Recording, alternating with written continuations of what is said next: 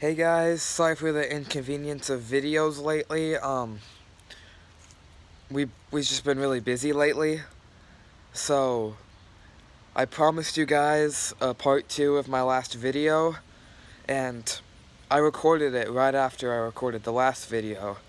Uh, I just haven't got around to posting that video yet, and so I'm just gonna play this pre-recorded video this pre-recorded Devo that you guys haven't seen yet. And hopefully I'll get some new Devos in in the next week or two.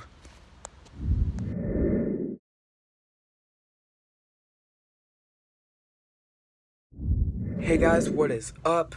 So today we are going to be doing a continuation of two weeks ago that Devo that I did. And so let's just get right into it.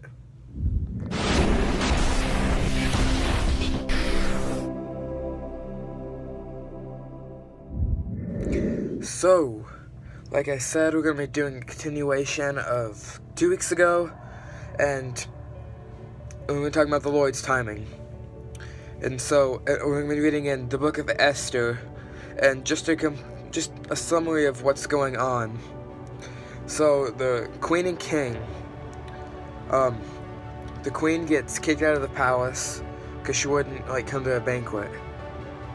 She wouldn't go to his parties, and so Esther, who is a Jew, and Jews weren't supposed to become queens, she was chosen to become queen.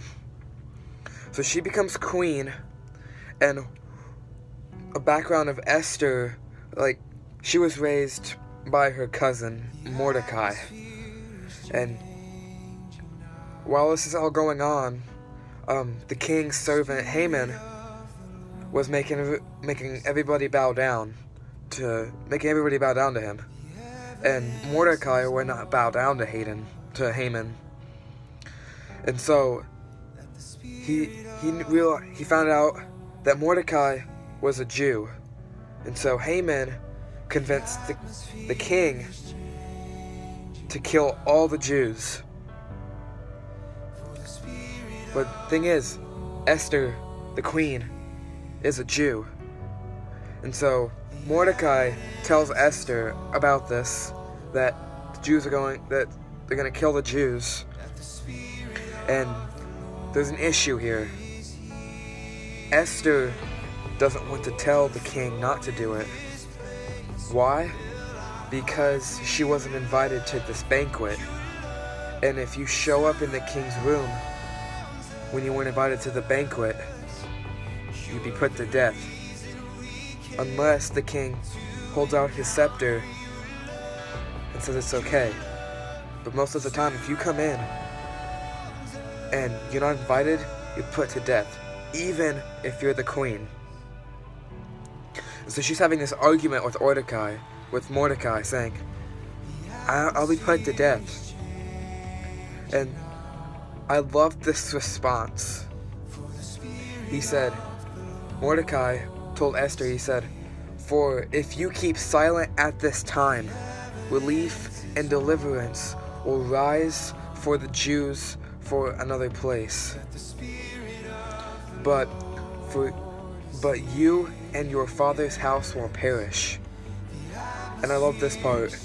And who and who knows whether you have not come to this to the kingdom for such a time as this. He's saying, what if you were chosen as queen? What if God put you in this position as queen? So you would save the Jews. God's timing is perfect.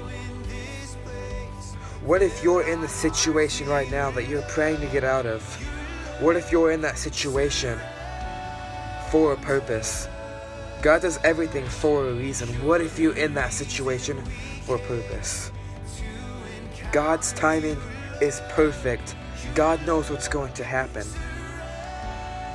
And you see this later on in this passage. She does go to there. She does go to the king, uninvited, and he holds out his scepter, and she lived. They saved the Jews. That is such a powerful story and a powerful verse. And who knows whether you have not come into the kingdom, whether you have not come into the kingdom for such a time as this. She was put in this situation. She was king. She was queen.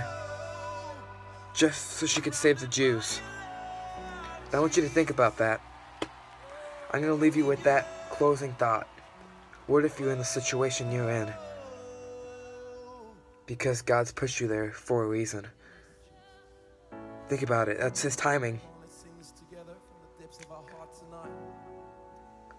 So yeah, that's it. Thank you guys for watching. Lane out.